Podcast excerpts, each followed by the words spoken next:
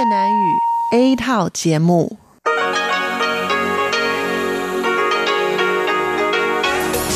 Đây là Đài Phát thanh Quốc tế Đài Loan RTI.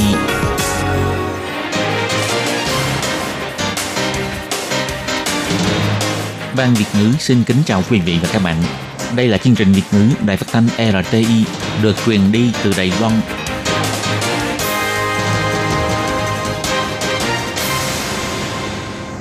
Minh Hà xin kính chào quý vị và các bạn.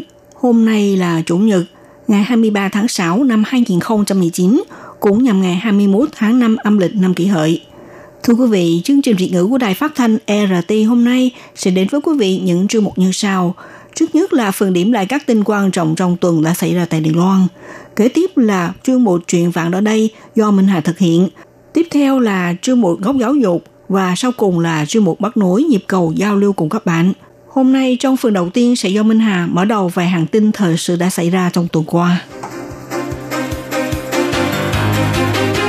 Trong công tác phòng chống dịch tả lợn châu Phi, Đài Loan chỉ còn 20 trại nuôi lợn chưa thay đổi cách nuôi lợn bằng thức ăn thừa. Công tác phòng chống sâu keo mùa thu bước vào giai đoạn 2. Sở Bảo hiểm Y tế Đài Loan sang Việt Nam chia sẻ kinh nghiệm, tìm cơ hội hợp tác. Trưởng thư ký Phủ Tổng thống bà Trần Cúc chia sẻ kinh nghiệm phòng chống dịch sốt xuất huyết. Ông Ngô Chiêu Nhiếp lên tiếng trong hội nghị châu Âu, cho biết Đài Loan bảo vệ dân chủ chống lại sức ép từ Trung Quốc. Ủy viên các đảng phái thương thảo luật an ninh quốc gia thống nhất xử phạt nặng đối với hành vi gián điệp phản quốc. Và sau đây mời các bạn theo dõi tiếp các tin chi tiết.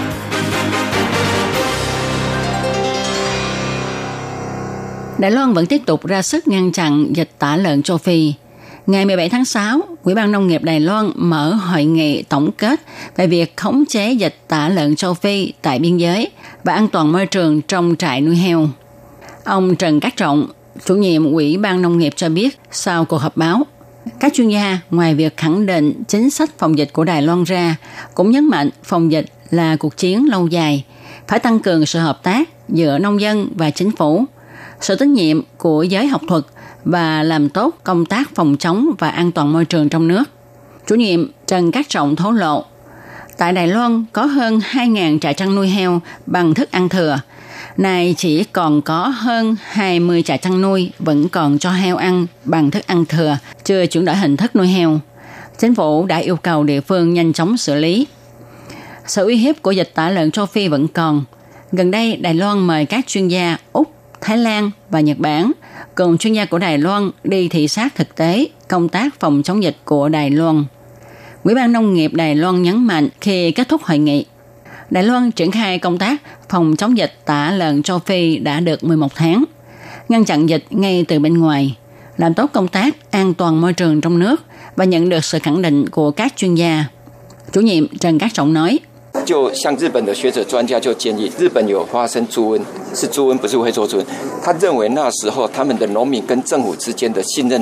chuyên gia Nhật Bản thì kiến nghị Nhật Bản cũng có xảy ra dịch nhưng không phải là dịch tả lợn châu Phi.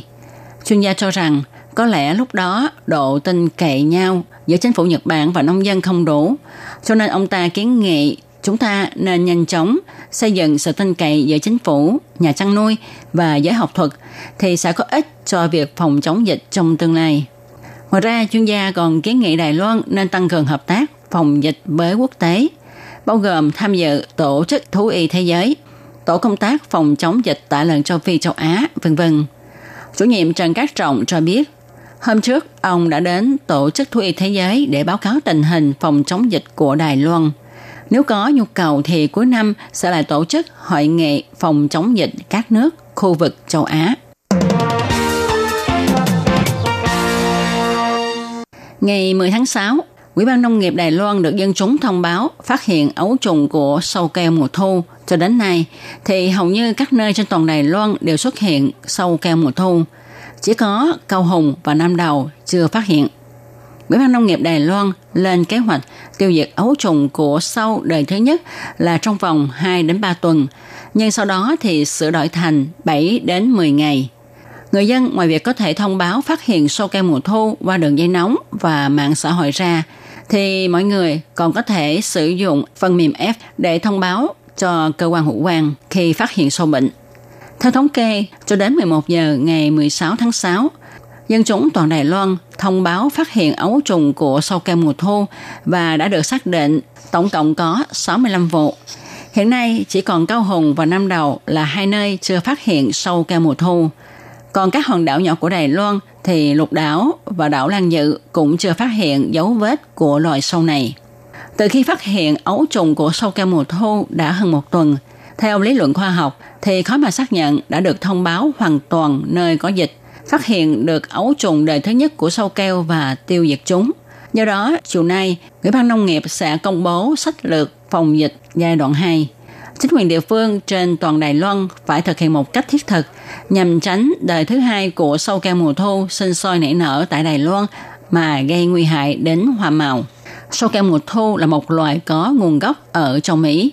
Tuy nhiên, với đặc thù sâu trưởng thành, tức là bướm, di chuyển rất nhanh và rộng, cộng với hoạt động xuất nhập khẩu nông sản phẩm quốc tế ngày càng tăng mạnh, loài sâu này đã không ngừng lây lan ra nhiều khu vực trên thế giới và là loài sâu hại có khả năng lây lan xuyên biên giới. Theo các nghiên cứu, mỗi vòng đời sâu keo mùa thu có thể di chuyển tới gần 500 km. Sâu bướm trưởng thành có thể bay tới 100 km mỗi đêm. Người dân nên học biết cách nhận biết trứng, ấu trùng, nhộng và sâu trưởng thành của sâu keo mùa thu, năng đi thăm ruộng. Một khi phát hiện sâu thì lập tức thông báo cho cơ quan chức năng ngay. Chế độ bảo hiểm y tế của Đài Loan được nhiều quốc gia khẳng định. Ngày 18 tháng 7, Sở Bảo hiểm Y tế Trung ương thuộc Bộ Y tế và Phúc lợi Đài Loan cho biết, phối hợp chính sách hướng năm mới của chính phủ Đài Loan và sự hứng thú muốn tìm hiểu kinh nghiệm thực thi chế độ bảo hiểm y tế ở Đài Loan của Việt Nam. Ngày 17 tháng 6, bà Thái Thục Linh, Phó Giám đốc Sở Bảo hiểm Y tế Đài Loan đã dẫn đoàn sang tổ chức buổi giao lưu chia sẻ kinh nghiệm về bảo hiểm y tế toàn dân và thông tin y tế. Sở Bảo hiểm Y tế Đài Loan cho biết, chuyến đi này không chỉ triển khai giao lưu thực chất về lĩnh vực y tế với Việt Nam, mà còn thể hiện thực lực y tế của Đài Loan, cùng nhau mở ra bước hợp tác mới. Ông Lý Bá Trương, Giám đốc Sở Bảo hiểm Y tế cho biết, phía Việt Nam nghe báo cáo rất chăm chú, họ còn yêu cầu chúng tôi có thể dịch nội dung báo cáo ra tiếng Việt. Sau hội nghị đều có tổ chức ăn uống và thảo luận sôi nổi.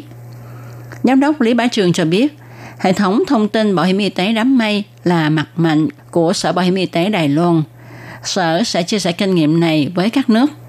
Sau Việt Nam, Sở Bảo hiểm Y tế Đài Loan sẽ sang chia sẻ kinh nghiệm với các nước như Philippines, Malaysia, Thái Lan. Ông hy vọng thông qua giao lưu để thế giới biết nhiều hơn về chế độ bảo hiểm y tế ưu việt của Đài Loan. Mấy ngày gần đây, thị trưởng thành phố Cao Hùng, ông Hàn Quốc Du lên Đài Bắc yêu cầu Viện Hành Chánh chi viện kinh phí và nhân lực để phòng chống dịch sốt xuất huyết, đồng thời tranh thủ sự ủng hộ của các ủy viên đảng đối lập, hy vọng mọi người ủng hộ công tác phòng dịch không phân đảng phái. Khi được giới truyền thông hỏi về hành động này của thị trưởng Hàn Quốc Du, trưởng thư ký phủ tổng thống bà Trần Cúc cho biết bà không tiện bình luận vì bà là cựu thị trưởng thành phố Cao Hùng. Tuy nhiên, bà Trần Cúc thổ lộ, trong thời gian giữ chức vụ thị trưởng thành phố Cao Hùng, mỗi năm vào dịp hè, bà đều làm công tác phòng dịch rất căng thẳng. Like của nhóm phòng dịch sốt xuất huyết thành phố Cao Hùng nhắn tin 24/24 giờ không ngơi nghỉ. Bà cũng sang Singapore học hỏi kinh nghiệm phòng dịch, do đó Cao Hùng phòng dịch sốt xuất huyết vô cùng có hiệu quả. Bà nói, sau đó chúng tôi sang Singapore học hỏi kinh nghiệm. Thành phố Cao Hùng gia tăng thêm hơn 100 nhân viên phòng chống dịch sốt xuất huyết. Chúng tôi hợp tác xuyên bộ ngành, cho nên 4-5 năm nay, sốt xuất huyết ở Cao Hùng chỉ có vài ca thôi. Chúng tôi tổng động viên nhân viên Cục Bảo vệ Môi trường, Cục Y tế thành phố Cao Hùng liên lạc thường xuyên với nhau. Và một khi xuất hiện một ca sốt xuất huyết thì tôi theo dõi 24/24 giờ. Đối với việc thị trưởng Hàn Quốc Du cho biết chính quyền thành phố Cao Hùng không có kinh phí phòng dịch, bà Trần Cúc nói, mỗi năm mỗi vị thị trưởng đều có 300 đến 500 triệu tiền dự bị. Lúc đó bà mang tiền dự bị này để chi cho việc phòng chống dịch sốt xuất huyết, sau đó mới xin Trung ương trợ cấp.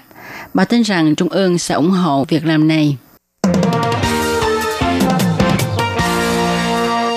Ngày 18 tháng 6, ông Tân hậu nhân, đại diện của Trung Hoa Dân Quốc tại Bỉ, kiêm đại diện tại Liên minh châu Âu, đã cùng ông Werner Lingun, chủ tịch Ủy ban thân thiện với Đài Loan của Hội đồng châu Âu, đồng tổ chức tiệc rượu tại hội trường hội đồng, chia tay thành viên của Ủy ban thân thiện với Đài Loan khóa 8 và chào mừng thành viên mới khóa 9 của Ủy ban này. Điểm sáng của buổi tiệc là ông Ngô Chiêu Nhiếp, đường đầu dùng đoạn video clip để lên tiếng trước Hội đồng châu Âu. Ông bày tỏ cảm ơn đến những nghị sĩ Hội đồng châu Âu sắp hết nhiệm kỳ và hy vọng sẽ có sự hợp tác chặt chẽ với nghị sĩ sắp nhậm chức, có thể tiếp tục xúc tiến tình hữu nghị hợp tác Đài Loan châu Âu trên nền tảng vững chắc hiện có. Trong bài phát biểu chào mừng buổi tiệc bằng video clip, ông Ngô Chiêu Nhiếp đã đặc biệt đề cập đến áp lực của Trung Quốc, bày tỏ Đài Loan và Liên minh châu Âu có giá trị quan rất tương đồng về vấn đề dân chủ, tự do và nhân quyền, có thể đặt nền tảng hợp tác rất mật thiết cho hai bên. Còn trước áp lực của Trung Quốc, Đài Loan càng cần phải củng cố quan hệ ban giao và ngoại giao, tăng cường quan hệ hợp tác thực chất với các đối tác có cùng chung lý tưởng như Liên minh châu Âu, Mỹ, Nhật, v.v. Nếu Đài Loan không thể bảo vệ nền dân chủ không dễ dàng mới gây dựng được, thì đó sẽ là một bi kịch cho sự phát triển dân chủ của thế giới và Đài Loan. Do chính quyền Hồng Kông thúc đẩy sửa đổi luật dẫn độ tội phạm đã gây ra nhiều tiếng nói chống đối. Ngày 9, 12 và 16 tháng 6, người dân Hồng Kông đã liên tục diễn ra biểu tình, xung đột vũ lực giữa cảnh sát và người dân đã gây sự chú ý của cả thế giới. Ngoài việc Liên minh châu Âu bày tỏ có cùng mối lo với người dân Hồng Kông, Hội đồng châu Âu gần đây cũng rất quan tâm đến sự phát triển của Hồng Kông. Ông Tân hậu nhân cũng đã bày tỏ với các vị khách mời hoạt động biểu tình với quy mô lớn của Hồng Kông chính là một minh chứng cho sự thất bại của một nước hai chế độ. Nhắc nhở Liên minh châu Âu rằng Trung Quốc xem thường nhân quyền, tư pháp không công bằng. Ngoài ra, việc người dân Hồng Kông chống lại lệ án dẫn độ về Trung Quốc để xét xử cũng chính là một tiếng còi báo động cho những quốc gia đã ký kết hiệp định dẫn độ về Trung Quốc. Sáng ngày 19 tháng 6, phiên họp bất thường của Viện Lập pháp đã bước sang ngày thứ hai. Ủy viên của cả đảng đối lập và đảng cầm quyền tại Viện Lập pháp đã cùng thương thảo về luật an ninh quốc gia. Ủy viên Diệp Nghị Tân của đảng Dân Tiến nêu đề án chỉ ra để phù hợp với thời đại thông tin hóa, sự uy hiếp đối với an ninh quốc gia không chỉ tồn tại trên phương diện thực tế, mà còn mở rộng ra lĩnh vực Internet. Vì thế, cần phải bổ sung thêm điều 2.2. Chú thích rõ, phạm vi mạng Internet và cả không gian thực tế trong vùng lãnh thổ đều thuộc chủ quyền của Trung Hoa Dân Quốc.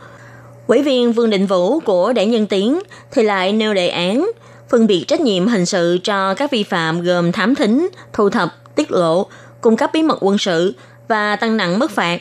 Đồng thời, đối với quân nhân, công chức, giáo viên nghỉ hưu, nếu có hành vi gián điệp phản quốc, người bị đưa ra xét xử và đã bị phán quyết sẽ bị tước quyền được hưởng lương hưu và truy thu lại phần lương hưu đã lĩnh trước đây. Quyết định cuối cùng của ủy viên, các ủy viên thuộc các đảng phái khác nhau đã có sự thống nhất trong việc tăng mức phạt đối với tổ chức phát triển vì khu vực Trung Quốc đại lục, tước quyền lợi hưởng lương hưu đối với quân nhân, công chức, giáo viên nghỉ hưu có hành vi phản quốc, làm gián điệp cho Trung Quốc, v.v. Dự tính sẽ thông qua lần 3 trong phiên họp của Viện Lập pháp vào chiều ngày 19 tháng 6. Xin chào quý vị và các bạn khán giả thân mến. Chương trình phát thanh tiếng Việt của Đài Phát thanh Quốc tế Đài Loan RTI được truyền thanh 3 buổi tại Việt Nam. Mỗi buổi phát 1 tiếng đồng hồ. Buổi phát chính vào lúc 6 giờ đến 7 giờ tối hàng ngày giờ Việt Nam qua tần số SW 9425 kHz với sóng dài 31 m. Buổi phát lại lần thứ nhất vào hôm sau 9 giờ tới 10 giờ tối Việt Nam qua tần số SW 9625 kHz với sóng dài 31 m. Buổi phát lại lần 2 vào hôm sau 6 giờ đến 7 giờ sáng giờ Việt Nam qua tần số SW 11.655 kHz với sóng dài 25 m. Ngoài ra, tại Giang Nghĩa, Vân Lâm và Đài Nam có thể đón nghe chương trình phát thanh tiếng Việt qua tần số AM 1422 kHz vào lúc 7 giờ tới 8 giờ tối hàng ngày giờ Đài Loan và đón nghe chương trình giờ phát lại vào lúc 10 giờ tới 11 giờ sáng hàng ngày giờ Đài Loan qua tần số AM 1422 kHz và